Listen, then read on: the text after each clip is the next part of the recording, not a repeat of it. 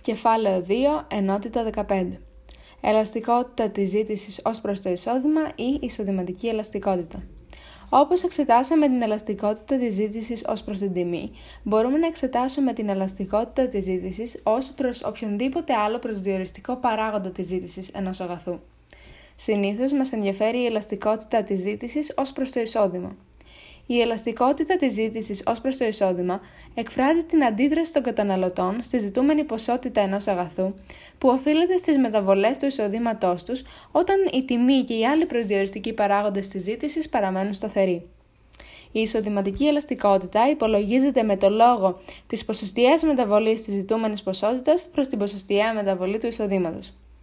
Αν παραστήσουμε με y το εισόδημα και με εy την εισοδηματική ελαστικότητα, τότε προκύπτει ο τύπος της εισοδηματικής ελαστικότητας, ο οποίος είναι εY ίσον το κλάσμα του ΔQ προς ΔY επί το κλάσμα y1 προς q1.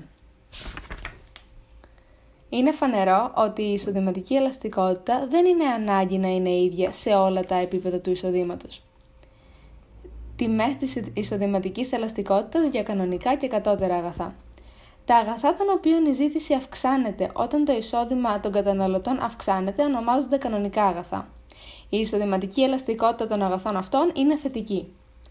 Τα αγαθά των οποίων η ζήτηση μειώνεται όταν το εισόδημα των καταναλωτών αυξάνεται ονομάζονται κατώτερα αγαθά. Η εισοδηματική ελαστικότητα των αγαθών αυτών είναι αρνητική. Κατώτερα χαρακτηρίζονται τα αγαθά χαμηλής ποιότητας για τα οποία υπάρχουν υποκατάστατα ανώτερης ποιότητας, δηλαδή τα κανονικά αγαθά. Οι καταναλωτές με χαμηλά εισοδήματα ικανοποιούν τις ανάγκες τους κυρίως με τα κατώτερα αγαθά. Όταν όμως αυξάνεται το εισόδημά τους, αρχίζουν να υποκαθιστούν τα αγαθά αυτά με άλλα ανώτερης ποιότητας.